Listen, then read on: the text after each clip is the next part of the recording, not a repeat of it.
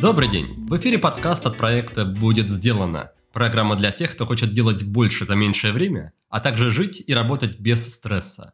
С вами я, его ведущий Никита Маклахов. Сегодня у меня в гостях книжник и предприниматель Денис Котов. 20 лет назад он основал компанию «Буквоед», которая сейчас хорошо знакома каждому. Ну, по крайней мере, тем из нас, кто живет в Санкт-Петербурге. А два года назад Денис вышел из роли генерального директора компании, но остался при этом акционером объединенной сети «Читай город Буквоед». И после этого стал заниматься своими проектами в сфере культуры. И, конечно же, наша сегодняшняя беседа, сегодняшний выпуск будет посвящен книгам и тому, как они влияют на человека. Мой гость расскажет, чем книжники отличаются от читателей и писателей, и почему библиотеки и книжные магазины похожи на спортивные центры и туристические агентства. Объяснит, как выбрать книгу по душе и расскажет, почему важно иметь горизонт планирования хотя бы в 10 лет. Зачем публично озвучивать свои цели и как ослабить страх смерти. Вот таких тем мы сегодня коснемся. А перед началом я хочу поблагодарить за помощь в подготовке этого выпуска Quark.ru. Quark – это любые услуги фрилансеров для вашего бизнеса от 500 рублей. Ну а теперь переходим к Денису. Желаю вам приятного, интересного и полезного прослушивания.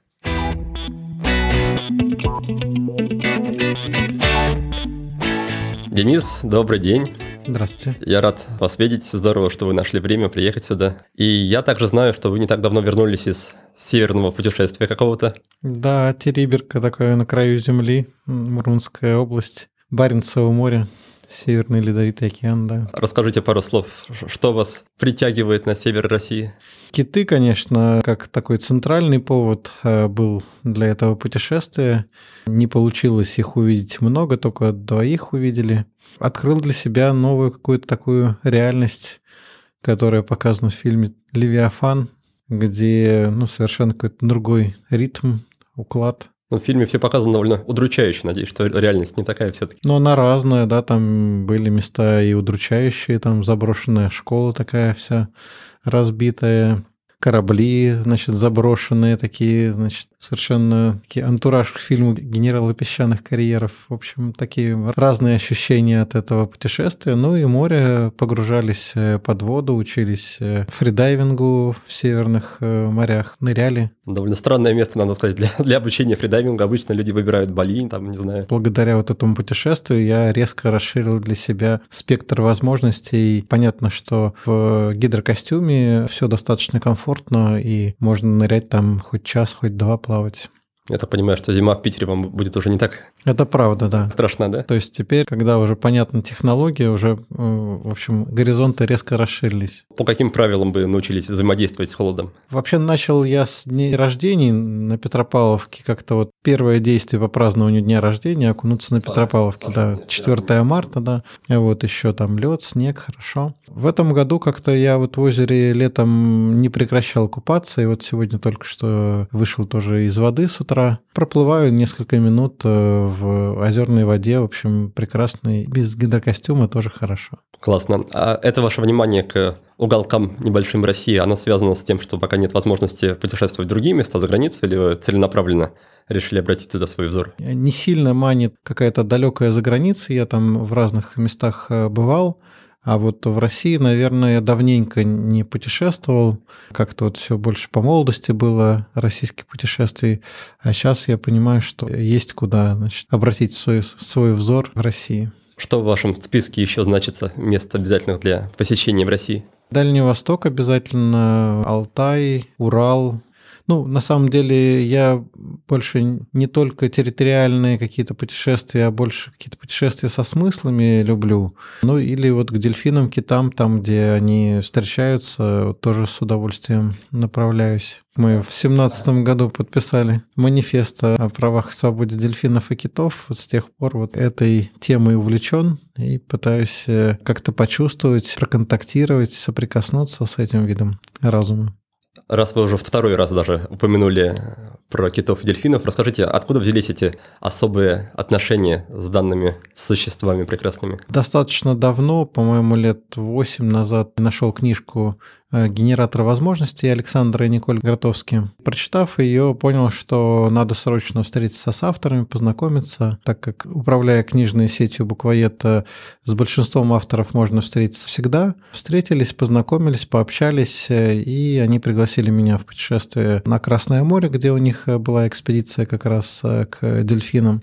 Там была такая первая инициация, погружение, соприкосновение, где мы несколько дней, каждый день э, по несколько часов, э, собственно, с ними плавали. Это было в море, далеко от берега. И с тех пор пошла вот этот вот сдвиг парадигмы, значит, изменения картины мира Постепенно оно усугублялось, доусугублялось до вот подписания манифеста и организации на Международном культурном форуме конференции «Язык культуры дельфинов и китов». Выставки мы делали прекрасные Э, в пространстве водоканала, там несколько тысяч человек их посещало каждый год. Э, такое погружение было в аудиовизуальное, да, в подводный мир, в контакт, э, в общение. Собственно, вот участвую и поддерживаю посольство дельфинов как один из амбассадоров и доношу благую весть о том, что мы тут не, единый, не единственный разумный вид на Земле, что есть у нас сопланетяне, если мы будем не такими дикими, шумными и мусорящими сопланетянами, а начнем как-то выстраивать э,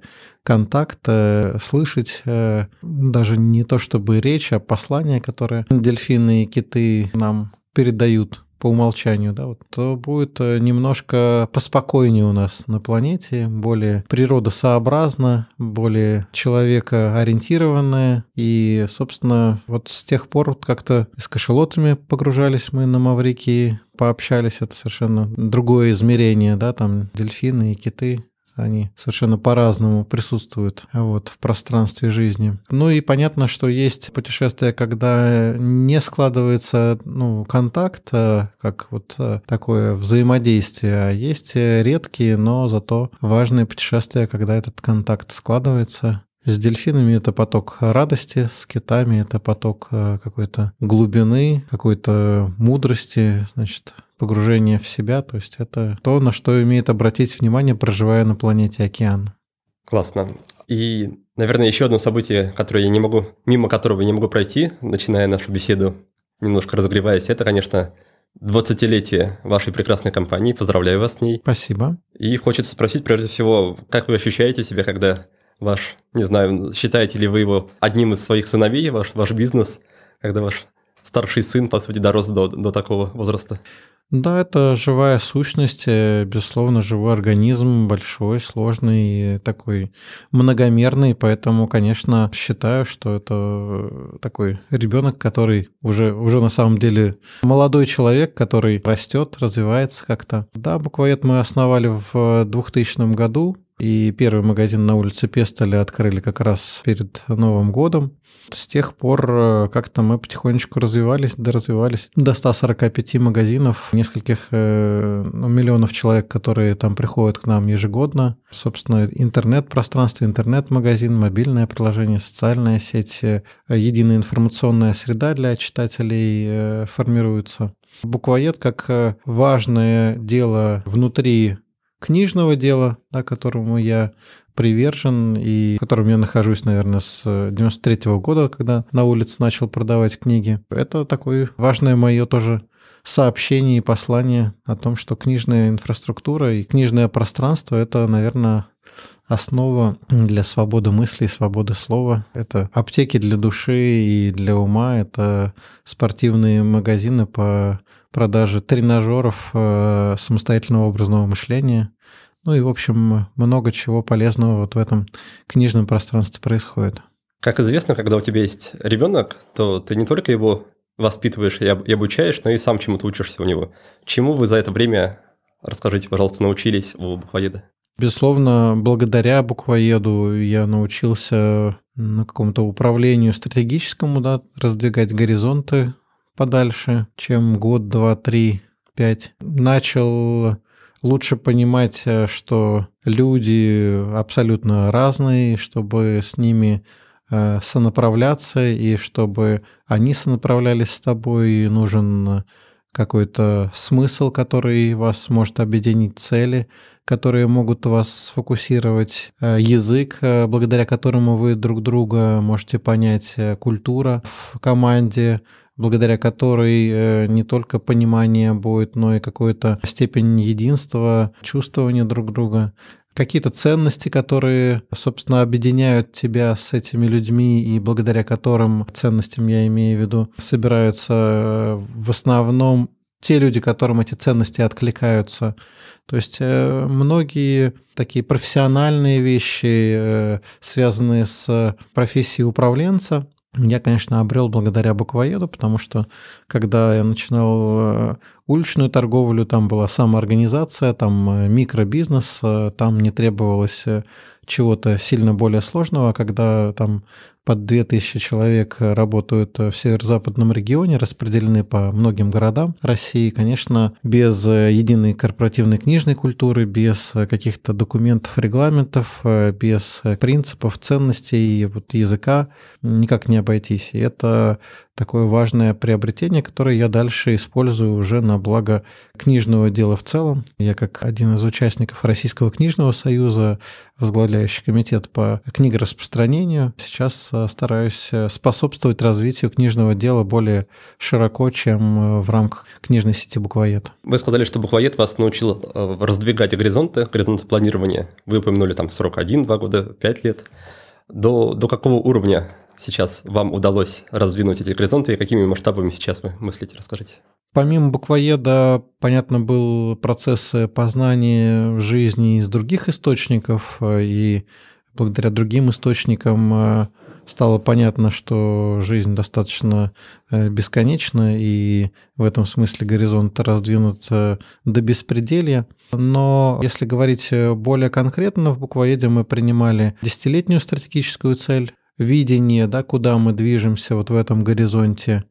А сейчас э, люди не любят э, десятилетних целей, потому что э, им кажется, что что-то сильно меняется. Безусловно, на каких-то рынках много чего меняется, поэтому не везде можно десятилетние горизонты ставить, но в каких-то таких фундаментальных секторах жизни куда меньше 10 лет. Да, если мы собираемся прожить больше 10 лет, то, в принципе, на на весь э, период проживания неплохо бы иметь какие-то ориентиры, цели. Если не цели по смарт, да, там по технологии, то хотя бы ориентиры и смыслы.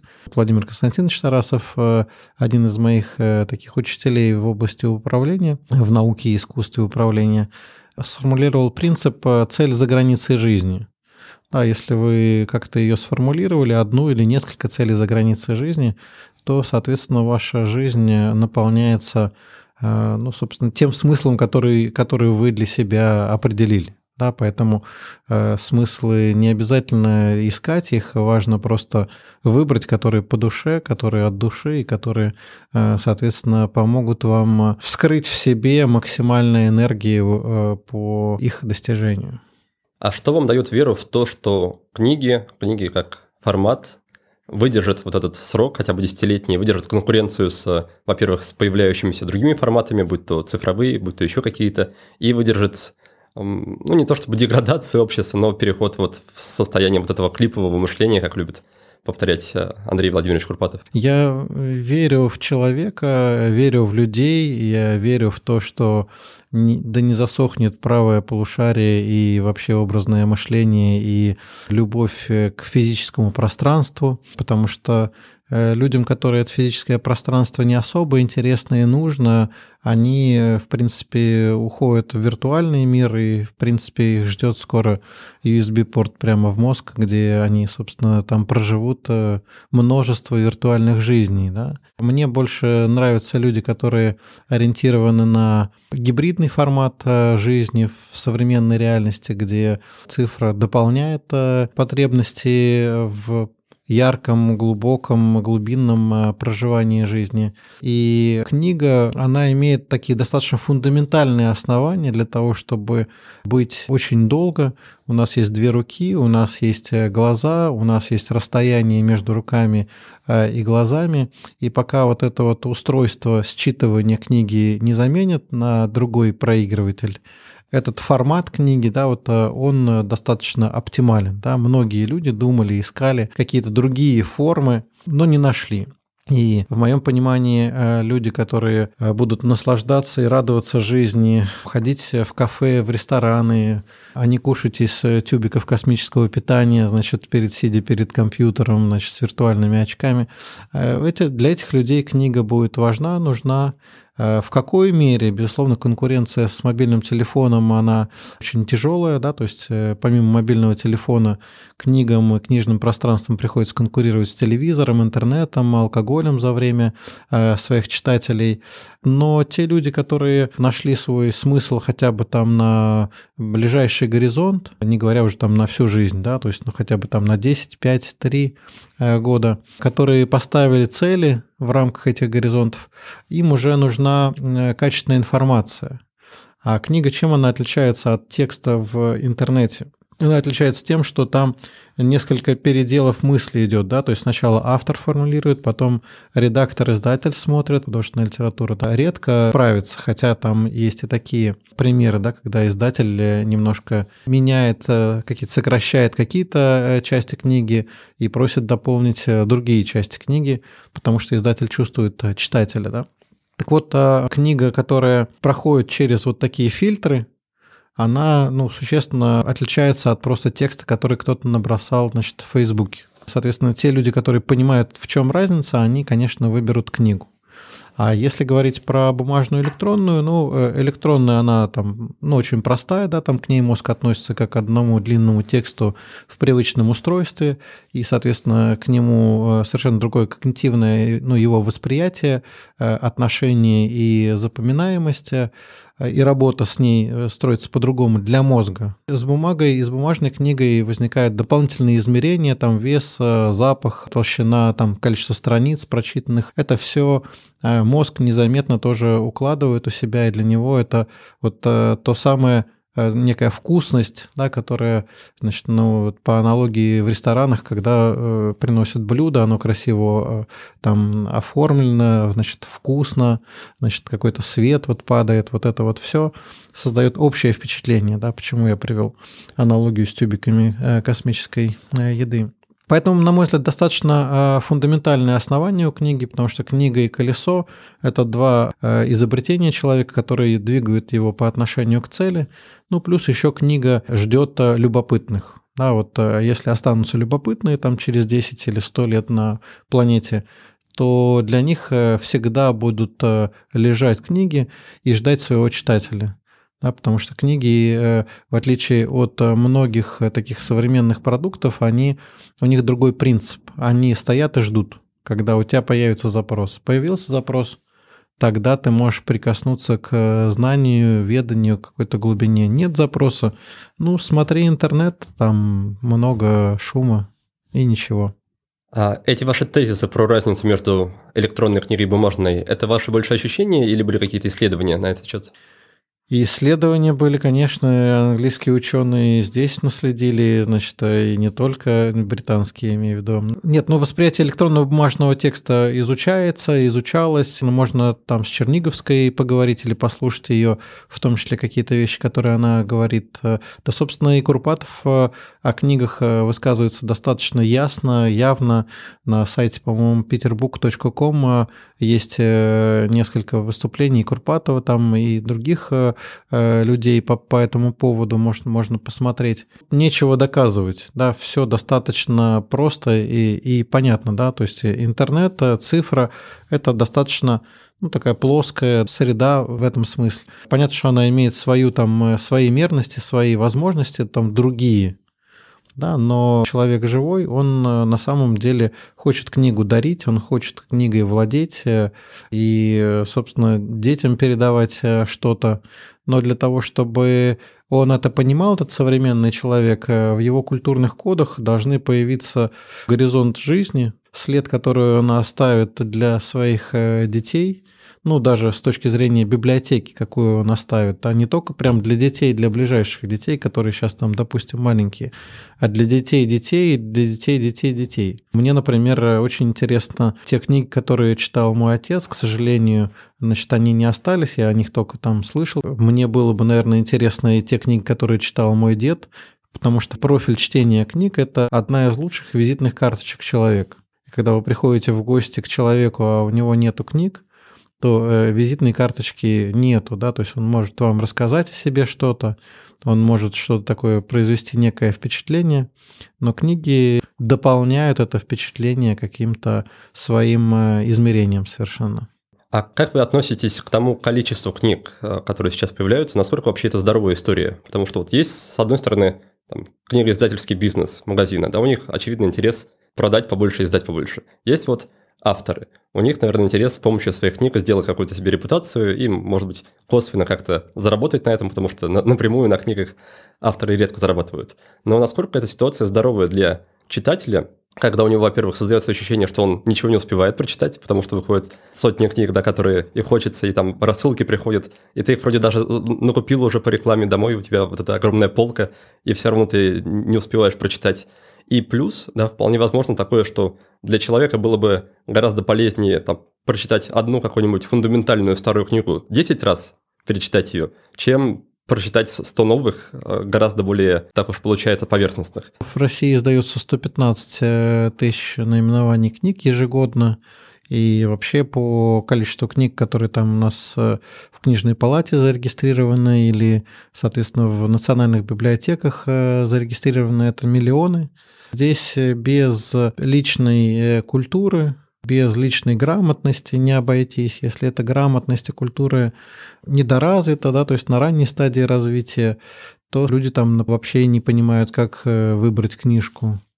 А если они начинают э, включать э, ну, какие-то простые системную грамотность, что, например, там книжку нужно читать в сфере своих интересов, допустим, да, или же э, автора, который уже проверен временем, или же авторов или книгу, которую рекомендуют тебе те люди, которые для тебя являются там, ну, авторитетами в чем-то, да, в том, что ты хочешь познать, да, то есть вот, э, вот эти простые принципы, начиная использовать, э, то есть навигационные, да, то есть мы же пользуемся GPS-навигатором, да, там запускаем какие-то, там, когда из пункта А в пункт Б хотим попасть, да. Понятно, что тут инструментарий есть, а поскольку в книжном ментальном пространстве таких GPS-навигаторов э, мало, то, собственно, надо спрашивать путь, язык, так сказать, не только до Киева доведет, но и до того смысла, который э, востребован. Поэтому несмотря на то, что мы в манифесте книжник и сформулировали, что 12 книг в год – это культурный минимум на пути саморазвития человека.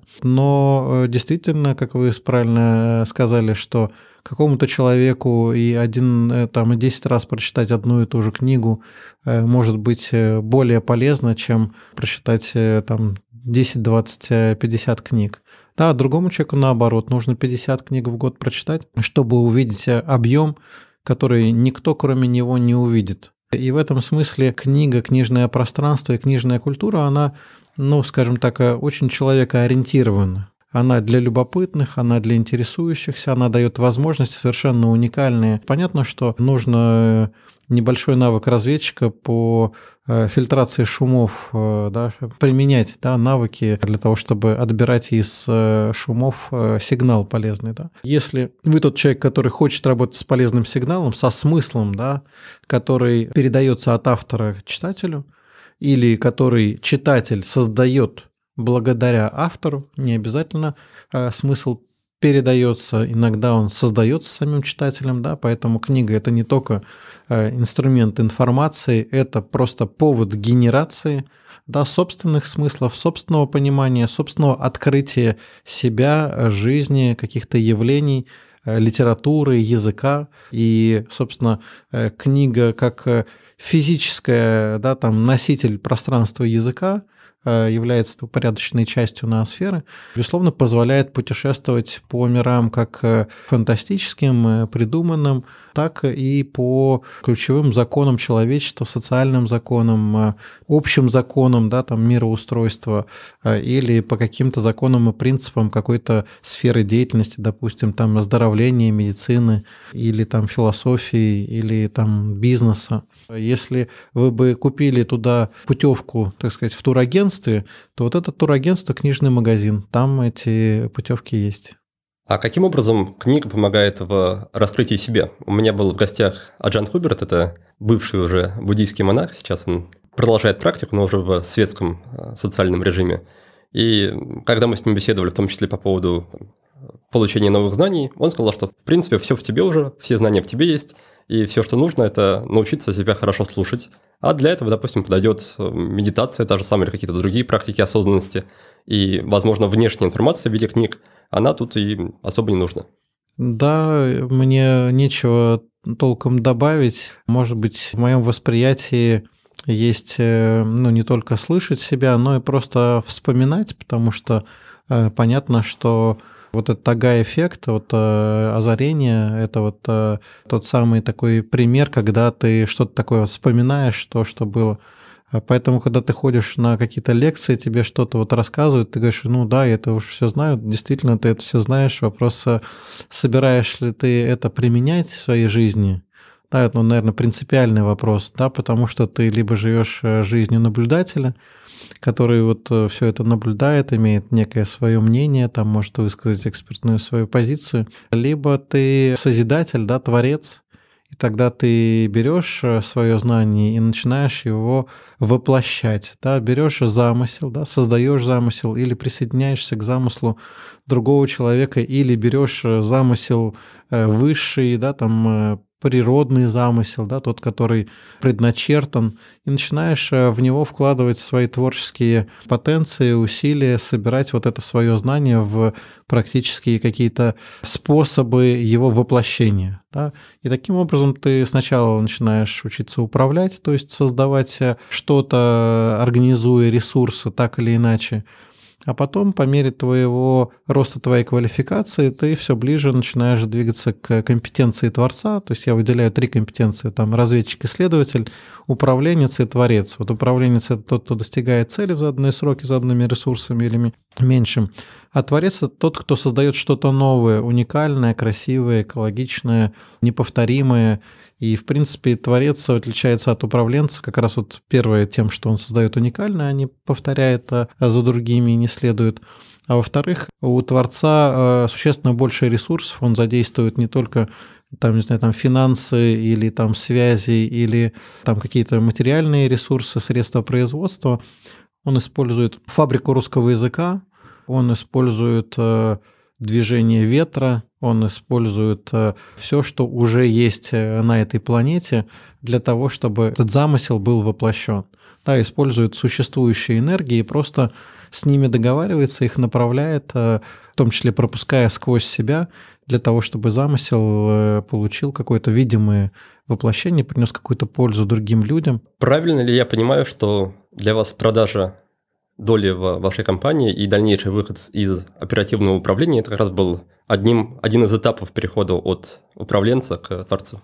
Во-первых, неправильно вы поняли, что я продал э, свою долю. Я свою долю не продал э, и по-прежнему являюсь миноритарным акционером объединенной ручной сети «Читай город Буквоед». Я, отпраздновав 18-летие Буквоеда, вышел из роли генерального директора, оставаясь в совете директоров э, и обсуждая перспективы развития данного данной организации, ну и занимаясь запуском новых э, проектов. Мне еще до Творца далеко, мне бы еще с управленческой компетенцией позаниматься побольше, да, я вот э, в ней скорее нахожусь э, в большей степени. Безусловно, и управленец может находить какие-то уникальные ниши и создавать какие-то уникальные проекты. И я скорее вот в этом тренируюсь. А функция творца и сотворца, она впереди еще, да, то есть я к ней стремлюсь, даже компании назвал сотворение и некоммерческую структуру, которая создает хоровод мира на Дворцовой и в городах, которые поддерживают хороводное движение, или же какие-то другие инициативы, там, например, книжный маяк Петербурга, вот только что прошел фестиваль, и дальше он будет продолжаться. Можно посмотреть, там порядка 70 событий разных прошло. Как говорится, я не волшебник, я только учусь. А как вы выбираете проекты, в которые будете вовлекаться, потому что дельфины, киты, хороводы – это ну, такие не, неочевидные темы, и вряд ли в первую очередь на них упадет глаз, когда ты подумаешь, чем бы еще заняться. Это правда, когда ты живешь в определенном композиции ролей, э, социальных ролей, и когда они в тебе доминируют, э, как управляющие тобой, то э, в здравом уме рациональный ум точно ни дельфинов, ни хороводы, ни какую-то общественную деятельность, которой я занимаюсь, не воспримет как что-то такое значимое и серьезное. Но если, скажем так, из-под гнета ролевого немножко выползти и посмотреть шире на ситуацию, да, посмотреть на себя не как заложника своих ролей, а как э, человек, который выбирает, в каких ролях он будет реализовывать какой замысел. Да, и в этой ситуации здесь очень простой критерий, все, что по душе, все, что от души, все вот э, подходит. Это никак не отрицает появление денежных потоков, да, потому что правильная экономическая деятельность, она формирует э, те или иные денежные потоки, правильный менеджмент организации доходов и расходов э, может обеспечить э, доход и прибыль. Но понятно, что не все направления должны приносить э, прибыль или доход, да, потому что хороводное движение – это такая моя дань предкам, дань культуре доверия, открытости, которая неплохо было бы, чтобы начала возвращаться – в наше общество. Дельфины и киты – это моя такая дань скорее планете, тому, что я здесь э, существую. Если кто-то изучал, э, что киты влияют на уровень кислорода на нашей планете, то могут, можно понять, что, в общем, мы друг с другом очень связаны все сильно. Есть какой-то мой интерес к книжному делу, внутри книжного дела есть и коммерческие какие-то мои интересы, есть и некоммерческие интересы. Мне бы хотелось, чтобы там мой сын или мои сыновья, значит, жили в читающей стране, там, где, по крайней мере, уровень социальной игры находится на высоком культурном уровне, да, где э, степень сложности высока где уровень простоты настолько сложен и настолько трудно достижим, что человеку с бытовым мышлением, может, может быть, это и непонятно. Да? Я живу в Петербурге, один из проектов, э, который я инвестировал и время, и деньги, это best.petersburg. Это мобильное приложение, навигатор по культурным пространствам и событиям города. К сожалению, мы не успели запуститься перед пандемией, но, собственно, приложение доступно в магазинах электронных оно бесплатное. Это моя инвестиция в развитие города Санкт-Петербург. Скажем так, книжная и туристическая сфера в Санкт-Петербурге, вот это вот то, что меня очень вдохновляет. А в туризме тоже есть э, какие-то деньги, если не сейчас, то они будут. И, собственно, сроки возвратов инвестиций, я думаю, тоже там могут быть вполне разумные. Поэтому я рассматриваю с разных сторон э, свою деятельность, и с инвестиционной, и с э, просто творческой, да, которая там не требует срока возврата инвестиций. Как вы выбираете, по каким параметрам может быть проекты для инвестиций? То есть каким нужно быть человеком или каким нужно быть проектом, чтобы вы на него обратили внимание? Наверное, человеком, если мы говорим об инициаторе проекта, тот, кого я слышу, и тот, кто слышит меня, и э, с кем у меня более-менее схожие ценности и система координат. Сфера деятельности, ну, меня больше интересует, как я вот сказал, сфера культуры, отчасти сфера образования, книжное дело, безусловно, в, в достаточно широкой мере. Важно, чтобы человек, э, инициатор проекта, понимал, что такое срок возврата инвестиций, и у него э, был хотя бы прикидочный расчет по этому поводу. Да, потому что гуманитариев, которые э, за все хорошее против всего плохого, которые готовы, ну, как бы освоить любые э, деньги, э, и для которых ну, срок возврата инвестиций это какая-то из, другой реальности словосочетание. Конечно, с ними сложно, и я стараюсь ну, не инвестировать в какие-то такие проекты. Но сам я э, легко, когда вот мне хочется, вхожу в проекты, где срок возврата инвестиций находится либо в зоне риска или, соответственно, не просматривается, потому что мне это просто нравится как направление, и я его поддерживаю. Но это чаще всего когда прожито и рождено э, внутри меня. Ну, так, мне кажется, все мы более-менее устроены. Доверие себе, оно все-таки превышает доверие каким-то стартаперам. Если вы хотите не просто слушать подкасты и читать книги, но и реально менять что-то в своей жизни, приглашаю вас на курс полезного действия. Это обучающая онлайн-программа, где собраны все мои наработки и лучшие техники от гостей подкаста. Гарантирую, что по итогу обучения вы выстроите собственную систему личной эффективности, научитесь работать в комфортном режиме и достигать целей без борьбы с собой. Кроме того, вы внедрите не меньше 10 полезных привычек и, если нужно, избавитесь от трех вредных. Но главное, вы освоите технологию управления привычками – и потом сможете самостоятельно проработать любую, даже самую сложную привычку. Обучение длится 3 месяца с небольшими перерывами на каникулы. Всего 3 ступени по 16 уроков. На каждый урок вы будете тратить примерно 40 минут. На каждом потоке у нас собирается очень крутая компания – так что сокурсники станут вашим новым, сильным и поддерживающим окружением. Обучение даст реальные результаты, которые сохранятся надолго, потому что вы получите не одноразовый волшебный пинок, а проверенную технологию. Поменяются ваш образ жизни, образ мыслей и стиль работы. В общем, это будет полномасштабная работа над собой, причем в легкой и увлекательной форме. Все подробности об участии в КПД ищите на нашем сайте по адресу willbedan.ru game. До встречи на курсе! Вы уже упомянули про подарок на 18-летие сына в виде читающей страны. И я почти уверен, что вас спрашивают об этом на каждом интервью, потому что вы так по сути, взяли на себя такое громкое социальное обязательство. И скажите, насколько вам вот эта публичность в этой цели, насколько она вам помогает двигаться к ней? Когда ты озвучил свою цель, э, так или иначе ты сжигаешь за собой мосты. Чего проще ничего не озвучивать и сидеть так, значит, э, и там потихонечку примус подчинять в каком-то направлении, лежать по направлению к цели, да. Когда ты озвучиваешь э, и чувствуешь свою ответственность, то, во-первых, какие-то люди начинают откликаться.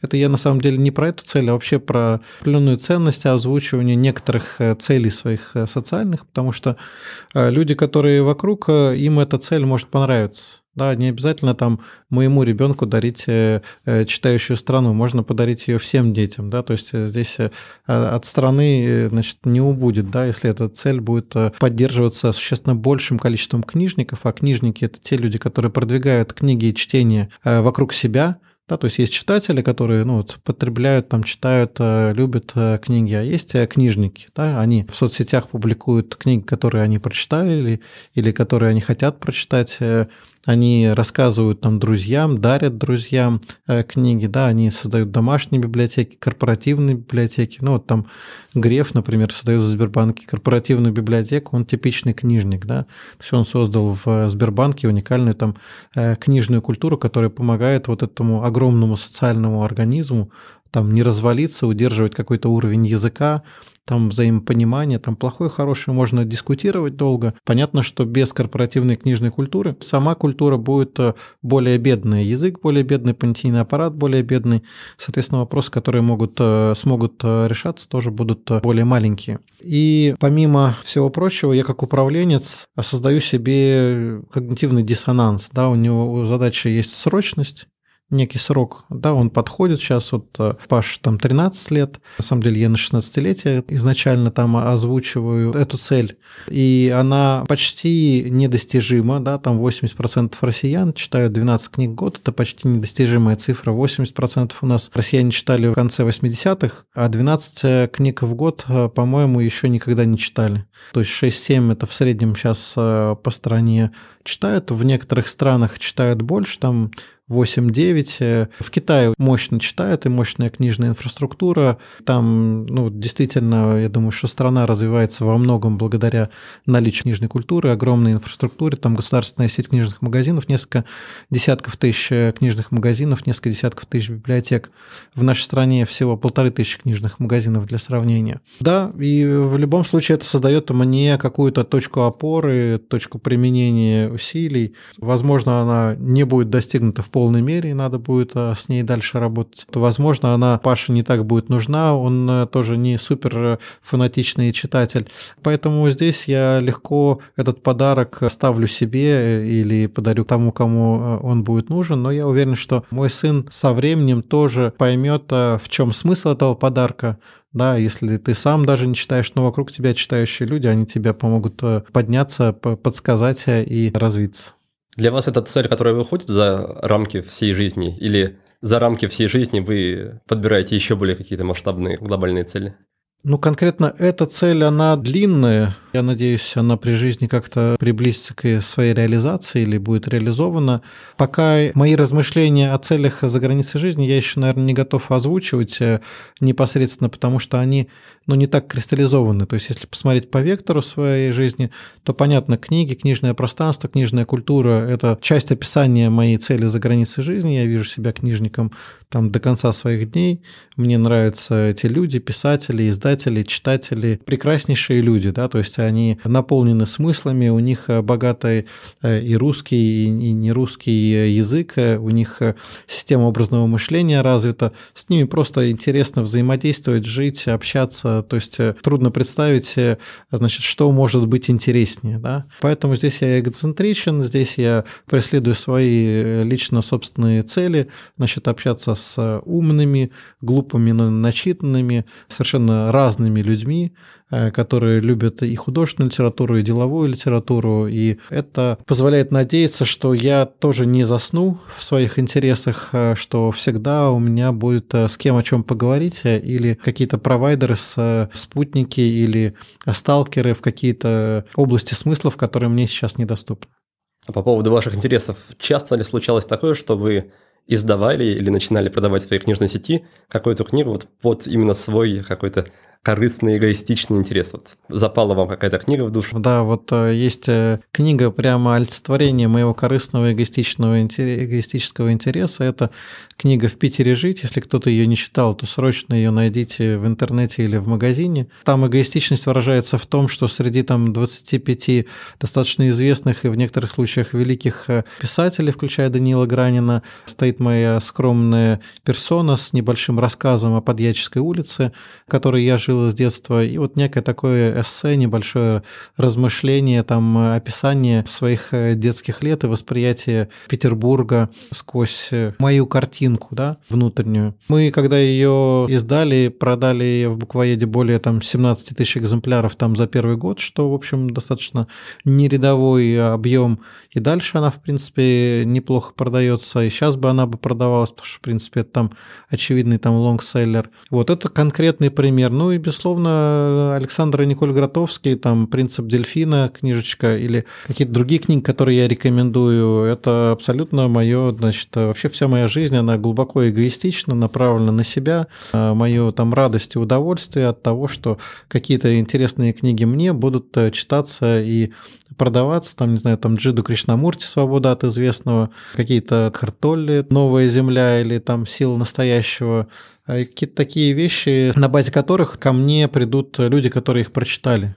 Да, потому что я часто встречаюсь с людьми, которые говорят, о, пять лет назад э, я прочитал вот эту книжку, и она мне откликнулась, и теперь у нас есть э, какая-то прямо общая сфера там поговорить, вот та же самая тема с дельфинами и китами, но в Петербурге она, на мой взгляд, как нигде э, достаточно развита, потому что и книжек мы продали э, больше, чем в других регионах по этому вопросу. Вот единственное, что с хороводами не задалось, э, там книжек нету, поэтому просто выходим на площадь дворцовую, хороводим, получаем удовольствие, обращаем внимание на нашу древнюю культуру, на то, что когда ты берешься за руки, возникает какая-то совершенно другая энергетика твоей жизни. А как вы сами оцениваете качество или глубину книги? Я вот помню, что у Игоря Мана, например, есть, по-моему, коэффициент полезных идей, он называет, когда он читает книгу, делает заметки, потом по количеству заметок в пропорции на количество страниц он да, выводит какую-то формулу. Ман прекрасен. Я очень люблю высокую концентрацию смыслов на единицу текста. Это редкое явление в литературе. Э, на самом деле литература богата не только смыслами. Литература богата порой языком. Да, и очень важно смотреть, э, где ты ищешь смыслы, а где ты впитываешь э, язык. Да, а где ты изучаешь социальную практику, там может быть очень мало смысла, ибо и простой очень язык, но ты какую-то социальную практику. Поэтому книга не так линейная и проста, как мы о ней думаем. Да. Безусловно, я тоже стараюсь э, читать только те книги, в которых в первую очередь много смысла, можно взять книжку «Краткая история всего» Кена Уилбера, которую также рекомендую или как-то вокруг себя распространяю, которая позволяет э, создать вот такую свою карту местности в ментальном пространстве и благодаря этому, собственно, э, убрать все конфликты конфессиональные или культурологические и уже приступить либо к тем путешествиям, которые э, тебе интересны в пространстве, чтобы белые пятна на карте сокращались, либо, собственно, лучше понимать, э, что никто тебе не враг, и, собственно, если ты человека не понимаешь, то просто вам надо сверить карты, или тебе, по большому счету, сонастроиться с человеком, чтобы услышать его. Тогда и человек человек услышит тебя. Поэтому согласен, да, с Маном, и с Курпатовым согласен, и не согласен. То есть Курпатов э, Андрей сейчас вот э, рекомендует читать больше, ну, вернее, сам он читает больше э, не художественную литературу, вот, и я тоже этим э, болею до сих пор и болел долгие годы, но вот э, чем дальше, тем лучше начинаю понимать, что в художественной литературе ряд произведений, они круче не художественных произведений, потому что они подключают метафорическое мышление, они подключают э, систему там намеков и подсказок, ну, в качестве таких примеров вот Лермонтова белеет парус одинокий, когда мне Андрей Девятов подсказал, значит, о том, что парус э, в этом стихотворении – это душа, то когда ты читаешь э, вместо паруса э, значит, со значением слова «душа», то ты совершенно по-другому начинаешь понимать смысл этого поэтического произведения. Да? Или когда ты читаешь Пушкина «Пророк» и понимаешь, что шестискрылый Серафим – это бесконечность, да, это метафора бесконечности, то ты то же самое произведение начинаешь читать совершенно с другими смыслами. И в этом, конечно, величие... Или когда ты идиота читаешь и понимаешь, что сам идиот — это душа и живой человек э, в, в таком, в каком-то исходном, исконном и чистом виде, э, тот, к которому вроде мы, мы как бы все стремимся, да, но на фоне вот наших этих ролевых э, игр никак не можем вот в это состояние зайти, то ты можешь прочитать «Идиота» как учебник психологии и увидеть э, жизнь по-другому. Да? В этом смысле, конечно, художественные произведения, инструментарий имеют э, вот этот образный существенно более богатый, чем структурированные, систематизированные э, деловые издания или ну, там, научно-деловые издания. В этом лично для меня как раз некоторая трудность с художественной литературой, потому что я начинаю понимать, что чтобы прочитать, например, «Идиота», вот именно прочитать, нужно прочитать вместе с «Идиотом» еще десяток других книг про жизнь Достоевского, про его биографию, про культурный контекст того времени, иначе «Идиота» читать бесполезно. И, наверное, в этом плане как раз не художественные книги, они немножко проще, потому что там А равно А, да, а не А равно бесконечность. Я согласен. Э, тут же у нас вот есть рациональный ум, да, и он э, все пытается загнать в свои рамки, да, в рамки логического стройного понимания, разложить по полочкам. И, в принципе, рациональный ум – это закрытая система. С ней, э, как с любой закрытой системой, рано или поздно происходит то же самое, что происходит и с физическими закрытыми системами. Наступает там энтропия, да, разрушение. Да. Вот открытые системы, которые для литературы это ну, парадоксальные произведения, это «Алиса в стране чудес», э, «Хармс», это многие авторы, которые сыпят оксюмаронами и э, какими-то нелинейностями вслух и про себя, и подразумевая, и между строк. Да, то есть книга там «Свобода от известного» Джида Кришнамурти, она во многом про это, да, потому что все, что ты знаешь, это уже было, да, это уже с тобой произошло и прошло. Попробуй узнать о языке то, чего не может быть, пойти туда, не зная куда, да, и принести то, не зная что. Да, и вот когда ты начинаешь с этим вот а, нечетким запросом двигаться в толщу языка и, и начинаешь понимать, э, как он разворачивается, как он разворачивается в тебе, как он разворачивается в жизни, как э, благодаря нелинейности коммуникации ты можешь э, открыть другого человека совершенно в другом ракурсе. Потому что одно дело там small talk, да, там поговорили, значит, там о каких-то там простых вещах, а другое дело расы и какой-то вопрос, который раскрывает другую реальность. Или э, юмор, благодаря которому снижается там уровень там стресса у тебя, там у окружающих, э, и, соответственно, могут найти совершенно э, другое измерение общения, да, с человеком. Ближе к началу а, беседы вы упомянули, что считаете, чувствуете, понимаете, что жизнь, она выходит за рамки жизни, что она длинная и бесконечная. Как это проявляется у вас на повседневном уровне, как это проявляется у вас на практике? Что, что это меняет в вашей жизни, это понимание? Мне кажется, что главный, наверное, вот такой результат – это спокойное отношение к смерти и к ну, прекращению какого-то вот существования себя или каких-то людей вокруг себя да, э, и взгляд э, в это как э, естественное движение, да, что не как исчезновение да, там себя или других людей, а по сути как некое неизведанное мной, например, пространство, да, путешествие в неизведанное мной пространство, где жизнь в другой, может быть, форме, в другом формате, в другом качестве продолжается. И когда ты на это начинаешь э, смотреть и снижать уровень стресса, то ты от э, эсхатологического шока по Дугину или, значит, э, каких-то вот экзистенциальных кризисов, то ты потихонечку начинаешь понимать, что когда у тебя нету этого страха, то у тебя есть время и энергия для создания чего-то, да, и ты вообще на самом деле никуда не торопишься да, потому что если ты что-то сейчас не доделаешь, значит, доделают либо другие, либо ты впоследствии. И в этом смысле можно уделить э, замыслу, вот, э, вниманию, саморазвитию просто ну, больше единиц времени. Да, то есть снижение базовых э, страхов, оно приводит к тому, что у тебя больше становится энергии. Да, то есть ты отключаешь телевизор, ты перестаешь там э, пить алкоголь. Есть иногда перестаешь, потому что это не обязательно. Два дня в неделю стараюсь не кушать. Чувствую себя прекрасно и понимаю, что тот стресс, который мы заедаем, э, и я тоже заедаю, да, в оставшиеся пять дней, та культура переедания, которая там у нас есть, э, это вся история такого некоторого бегства в, ну, в какие-то простые понятные вещи, да, которые можно догнать и съесть, от э, чего-то более главного. А что-то более главное, это, наверное, вот наш разговор, мы вот сейчас общаемся, это, ну, это какое-то присутствие, это какие-то выход э, за рамки, за границы, пробования нового. Да, вот э, создание того, чего ты всегда хотел создать. Вспомни, что ты всегда хотел создать да, потому что каждый из нас создатель, и он создает не в первый раз э, в этой, в этой жизни. Папа у меня был музыкантом, мне нравится музыка, я бы и, и музыкой бы увлекся. Но, к сожалению, образование не получил и не научился там играть, поэтому пока только слушаю, да. А вот книжное дело, да, в полной мере я могу свою энергию отдавать э, и там что-то создавать. Получается, вы считаете, что как раз эти вещи, вроде тяги к телевизору, алкоголю или другим способом убежать от, от себя, это как раз продиктовано, по крайней мере, отчасти страхом смерти, да?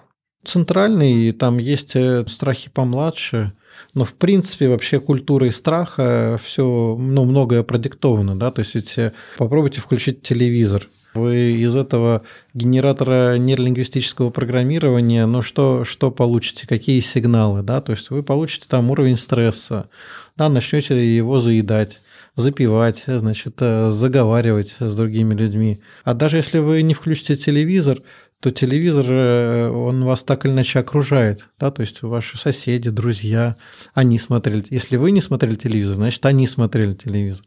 Значит, они вам тоже расскажут о том, как вообще небезопасно сейчас жить и вообще, особенно в современную эпоху. Да, если вы не будете никого слушать, то вас попросят одеть маску, да, значит, э, побрызгаться там э, в разных местах, да, там одеть перчаточки.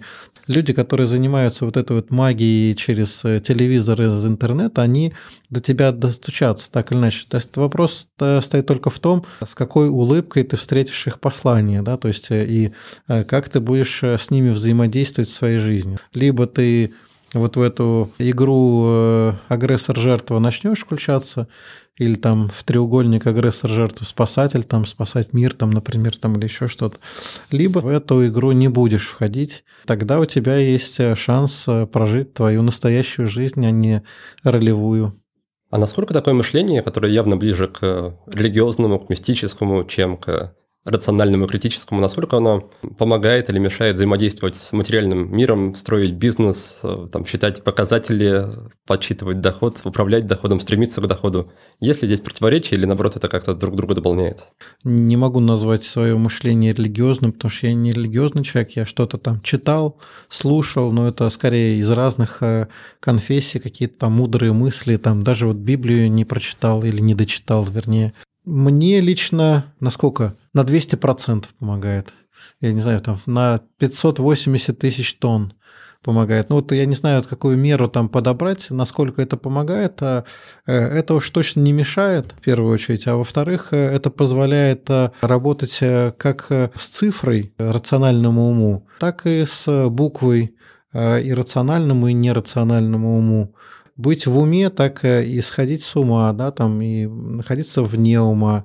То есть э, ведь э, люди, которые там заражены там горем от ума, на какими-то другими ментальными заболеваниями, я тоже заражен, безусловно, я каждый день, э, не то чтобы я избавился от всех страхов, да, то есть не поймите меня превратно. Я просто иногда позволяю себе в них не входить. Да, это иногда постараюсь длить подольше, да, вот когда ныряю там сегодня в озеро холодное, да, вот, вот минута две длю, э, значит, вот это вот э, состояние. В этом смысле это просто некая практика. Мне кажется, что если человек хочет быть э, целостным, то есть читал книжку «Искусство системного мышления», Э, хочет охватывать э, всю жизнь, а не только ее часть в части рациональной, то он, э, конечно же, будет смотреть линейно последовательно и нелинейно непоследовательно и перпендикулярно, будет смотреть на жизнь с разных ракурсов. Чем больше взглядов одновременных будет на жизнь им сформировано, тем более многомерно он ее будет видеть, и значит при многомерном видении жизни возникает возможность э, увидеть многомерные возможности. А увидев многомерные возможности, возникает э, возможность их, эти возможности, реализовать э, на практике. Да, и поэтому, скажем так, несмотря на то, что у меня есть свои сложности, нерешенные задачи, свои напряжения в там, отношениях с теми или иными людьми, но с большинством людей я так или иначе нахожу общий язык, у нас э, достаточно гармоничные отношения, там иногда сложные, иногда э, простые, и я считаю, что вот та композиция мышления, э, из которой я общаюсь, в том числе и сейчас с вами, да, абсолютно открыто, может быть, где-то непоследовательно, может быть, где-то нелогично, она мне помогает видеть то, что раньше в рамках стройных и, и строгих логических систем было не видно. А избавиться от страха смерти, ослабить этот страх вам, вам помогло понимание и принятие вот этой концепции про продолжение жизни? Или были какие-то еще события, техники, инструменты, которые помогали в этом? В значительной мере я живу тоже условно в голове, отчасти от сердца. А, и вот то, что живет в голове, оно тоже полно концептов, сложных каких-то конструкций, концепции души, концепции Бога, Бога в себе, океан впадает в каплю, все вот эти вот э, истории недвойственности и, и прочих. Это все присутствует во мне в достаточной мере. Я этим зачастую руководствуюсь, когда забываю себя. Бог разговаривает с нами языком жизненных обстоятельств, и в некоторых жизненных обстоятельствах ты начинаешь в этот э, диалог входить напрямую. Да? То есть вот э, при общении с дельфинами невозможно не напрямую входить в этот диалог. Да? Им не важно, какие у тебя погоны, плавки или, соответственно, какой то модный парень. Да? То есть э, ты, они с тобой либо общаются, либо не общаются. Да? Также и Э, некоторые люди, им неважно кто ты, они с тобой либо общаются, либо не общаются. И точно так же и ты либо распознаешь людей, с кем важно пообщаться, будь то там бомж, будь то там царь там, или там миллиардер, э, или не распознаешь. А внутри человека, с которым ты общаешься, ты либо распознаешь то, что в нем от души, э, либо не распознаешь. Если распознаешь, э, что в нем от души, то ты с этим либо взаимодействуешь, и у вас тогда возникает душевное общение, либо ну, вы как э, два аппаратно-программных комплекса обменялись файлами данных э, значит, в аудиоформате с какими-то, может быть, знаковыми дополнительными системами. И это тоже хорошо, но просто чуть меньше, чем могло бы. Да, поэтому, наверное, вот общение с людьми, я со многими авторами встречался, и это, конечно, меня преображало, преобразило и продолжает преображать. Поэтому я в келью пока не забираюсь и от мира не отсоединяюсь. Мне нравится быть вот э, и в большом количестве связей, я вот чувствую себя таким нейроном, который вот выстраивает до 25 тысяч связей с другими нейронами, пропуская сквозь себя разные сигналы, генерит что-то. Ну, генерация, она, конечно, небольшая, мы больше скорее приемники, передатчики, чем э, генератор. Но иногда там что-то такое своеобразное получается привнести. Хочу еще немножко вернуться к вашей цели про читающую Россию. Скажите, как может отдельный человек, не знаю, вроде меня, во-первых, дорасти до такого масштаба мышления, чтобы задумываться о ситуации в целой стране, а во-вторых, дорасти до такого масштаба действия, чтобы иметь возможность хоть как-то повлиять на ситуацию в целой стране с точки зрения, допустим, чтения. Ну, вспомнить себя, то есть каждый из нас точно может, но просто он об этом забыл, а все вокруг постарались помочь ему об этом забыть. Мы же, когда детьми рождаемся, у нас нет этих вот э, страхов и ограничений. Мы же не знаем, чего мы не можем. Это уже взрослые специалисты по тому, чего они не могут сделать, да, или взрослые специалисты по остановке своего созидания образов будущего потому что был опыт э, нереализации каких-то замыслов. Да? Я думаю, что если вот этих э, наших внутренних э, слегка травмированных детей образованием и телевизионной современной культурой немножко оздоровить, выпустить на свободу, дать им немножко поиграть, они вспомнят о том, что мир чудесен, он разговаривает с нами не только сквозь людей, но и разными жизненными обстоятельствами. И если у тебя достаточно духа или воли к тому, чтобы этот язык начинать считывать. Читать, считать и считывать – это главные функции да, там, человека, сознания человека. Когда ты начинаешь это считывать и создавать э, реальность, а для этого нужно считать, да, то, что если у тебя нет меры, да, ты не понимаешь, как вести себя с другими людьми, как вести в социальной действительности, в духовной реальности, в, во внутреннем мире, в природном э, пространстве, то понятно, что когда ты меру нарушаешь, то возникают какие-то, ну, там, сбои, которые потом приходится решать, заглаживать, значит, заклеивать пластырем, лечить и оздоравливать. Вот у нас глаза, они направлены наружу, там 95% информации оттуда. Ну, если хотя бы на 10% времени закрывать глаза – да, то есть и прекращать вот этот вот э, шум визуальный, и вот эти 10% времени направить на внутреннее путешествие, да, потому что один шаг в себя дает э, один шаг в каждого вокруг нас, да, и сделать несколько шагов э, внутрь себя, чтобы сначала там распознать мозг, да, то есть вот он у нас носится в черепной коробке, но мы обычно знаем о своем мобильном телефоне больше, чем о своем мозге, и используем, соответственно, мобильный телефон чаще и более вариабельно. Там дальше за мозгом есть то, что сквозь этот мозг присутствует. Это входящие сигналы, либо внутренние сигналы, которые важно, чтобы начал слышать. А для того, чтобы ты начал слышать, нужны пространство тишины. Как у Полунина есть э, практика ноги в воду, пойти, сесть в тишине, о чем-то подумать, послушать, повслушиваться. Это может быть медитация, а может быть э, просто пространством ну, тишины, пустоты, не обязательно усложнять это позой лотоса. Но главное быть к этому готовым, главное э, этому открыться, да, потому что пока ты не даешь себе разрешения быть открытым миру и миру в тебя втекать всем своим массивом, всей своей красотой, всем своим смыслом, то мир, он как э, вежливый э, участник э, коммуникации, тебя не, не побеспокоит в твоей ракушке, ты будешь в ней вариться до тех пор, пока створки не откроешь. Да, если ты открыл створки, то вот уже ты можешь договариваться, шутить, играть, получать встречные шутки. Вот в жизни много шуток, которые мир э, с нами играет, ждет, пока мы улыбнемся. Мы иногда замечаем, иногда не замечаем. Поэтому тишина, туда много рождается. Спасибо, Денис. И давайте тогда постепенно переходить к нашей финальной рубрике, традиционной. Рубрика называется «Пять в одном». И первый вопрос про книгу. Наверное, непростой будет вопрос для вас выбрать что-то одно.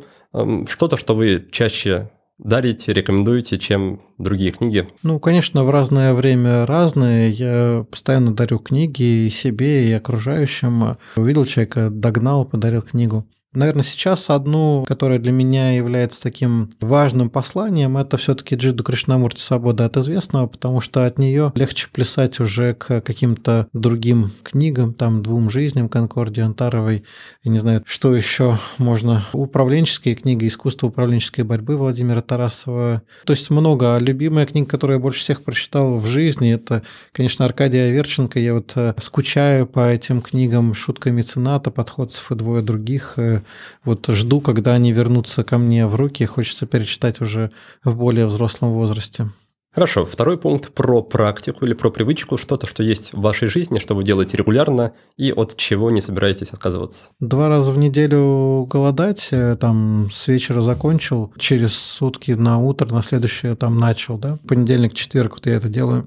Иногда сдвигается день, иногда один э, раз в неделю получается. То есть здесь я смотрю еще на ситуацию в жизни. Да? Несколько раз в неделю плавать э, в озере. Мне кажется, чудесная практика. Еще хочется перейти к более регулярной практике задержек дыхания да, потому что это как раз про страх смерти, когда ты лежишь в воде и там 4 минуты не дышишь, то страх смерти к тебе подбирается максимально близко, и ты можешь взглянуть ему в глаза, рассмотреть э, зрачки, рисунок, э, значит, радужки. Мне кажется, вот такие очень простые вещи. Питание у меня без мяса, без птицы, но с рыбой там и яйцом на сегодня. Ну, фрукты, овощи, само собой. По сути, такая я не знаю, там композиция жизни, где ты меньше себя и других обременяешь и лишней едой, и, и где ты со своим организмом разговариваешь, учишься радоваться, ну, например, холоду, теплу мы радоваться умеем, а холоду не умеем, хотя достаточно северные жители. Отлично. Третий пункт про вопрос, который вы, возможно, уже задаете самому себе или предложили бы другому человеку задавать самому себе, чтобы человек мог в себе что-то узнать, открыть, как-то прийти к себе поближе, вспомнить себя. Чей ты? Есть вопрос, кто ты? Вот, мне кажется, это вот два вопроса вполне достаточно. Хорошо. Четвертый пункт про инструмент. Это может быть что-то из виртуального мира, какой-то сервис или сайт, или что-то из физического мира, что-то, не знаю, начиная от ботинок, заканчивая, там, не знаю, машиной. Что-то, что вам помогает в жизни, что вам делает ее проще, радостнее, как-то на повседневной основе. Главный инструмент – это звук, музыка, такой, который из разных источников э, льется в мое сознание. Я вот э, это очень дело люблю. За долгие годы накопил огромную медиатеку или дисков. Вообще вот сквозь толщу музыки и звука вот, э, мне по-прежнему интересно двигаться в этой жизни. Как и многие из нас слегка болен телефоном, вот размышляю, как его начать тоже дозировать, а то, понимаешь, э, с голодовкой намного легче получается, чем с телефоном. И его там пятью-шестью часами на всякие коммуникации, понятно, большая часть деловая, но это тоже там под вопросом, да. Мне кажется, что сейчас вот кроме музыки, звука, наверное, все-таки вот общение с другими людьми, вот это вот та технология, без которой я ну, в ближайшее время не вижу себя. И финальный пятый пункт, он про фильм, просто который приходит вам первым на ум в контексте нашей беседы, или что-то, что вы пересматриваете иногда или регулярно? Как раз в «Обыкновенном чуде» у короля, которого Евгений Леонов сыграл, есть вот тот самый высокий уровень осознанности, которого у многих нету, когда он собственно, четко называет роли, от которых он присутствует, подслушивая там влюбленных э, или же, соответственно говоря, те или иные слова. Я думаю, что вот э, эта классика советского кино, мы можем переоткрыть ее богатство и качество для современной действительности. «Убить дракона» абсолютно там адекватный и актуальный на все времена фильм и для наших э, современных реалий. Из современного кино Сейчас, наверное, ничего не приходит на, в голову, хотя, безусловно, «Матрица» меня порадовала своими метафорами и огорчила количеством голливудизмов, значит, которые отвлекают немножко от э, сути этого произведения. Денис, спасибо большое вам за беседу. И, может быть, напоследок есть какое-то место в реальном или виртуальном мире, куда бы вы хотели направить наших слушателей, чтобы они познакомились или с вами поближе, или с теми проектами, которые вы делаете. Благодарю. Ну, я в Фейсбуке присутствую под своим именем, если кому-то интересно. Есть э, портал «Книжный Петербург» peterbook.com. Э, Он потихонечку формируется. Это мой способ э, коммуникации с книжниками, с читателями. Там мы будем анонсировать э, и все фестивали, которые делаем. Ну и, в принципе, мы зажгли вот книжный маяк Петербурга. Теперь, надеюсь, он будет светить. И я приглашаю вас в том числе принять э, в нем участие. Э, следующие даты будут с 12 по 14 февраля. Мы будем посвящать его музыке и поэзии, слову, звуку. Наверное, из таких коммуникационных точек вот эти две основные, peterbook.com и там мой Facebook.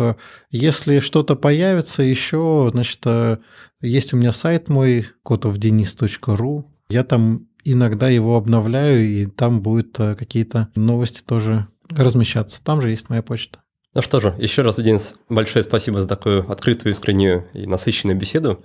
Спасибо всем, кто нас сегодня слушал. Успехов и до новых встреч. Благодарю, читайте книги. Ну что же, наш сегодняшний выпуск подошел к концу, и осталось буквально пара минут, чтобы подвести итоги разговора с Денисом. Мой гость считает, что мозг по-разному воспринимает электронные и бумажные книги. Последние для него будто шикарные блюда в ресторане. Опыт взаимодействия с ними он запоминает надолго и, читая текст, генерирует свои смыслы. При этом, по мнению Дениса, важно не количество книг, которые мы читаем, а что именно и как мы читаем. Чтобы выбрать хорошие полезные книги, достаточно пользоваться простыми навигационными правилами выбирать книгу из своих интересов и автора проверенного времени, ну а также прислушиваться к рекомендациям авторитетных для вас людей. И несмотря на то, что нашу жизнь активно захватывают гаджеты и всякая там дополненная реальность, Денис верит, что книга – это такой формат, который будет жив до тех пор, пока на планете остаются любопытные люди. Цель Дениса – сделать так, чтобы 80% россиян читали хотя бы по 12 книг в год. Это культурный минимум для людей, которые заботятся о своем развитии. Пока что же в среднем мы читаем не больше шести книг в год. Ну а постоянных читателей сильно меньше, чем 80%. Впрочем, каждый из нас вполне может помочь Денису в достижении его глобальной цели. Все, что нужно для этого, это почаще абстрагироваться от внешнего шума, заглядывать в себя, слушать внутренние запросы и потом искать и находить ответы на них в книгах. Ну и, наконец, мы с Денисом обсудили целеполагание. Мой гость советует публично озвучивать свои цели. И сам, как вы могли заметить, делает точно так же. Это помогает взять на себя ответственность за цель, дает энергию для ее достижения и приводит к тому, что рядом появляются люди, искренне готовые помочь. Ну а самая главная цель в жизни любого человека, по мнению Дениса, лежит за ее пределами. Как только мы чувствуем, начинаем ощущать эту цель, то страх смерти постепенно отступает, а жизнь наполняется дополнительными смыслами. На этом на сегодня все. Желаю вам обязательно найти ту самую свою книгу и побольше читать, может быть именно ее, но может быть просто разные полезные книги. До встречи в следующем выпуске. Обнимаю вас, друзья!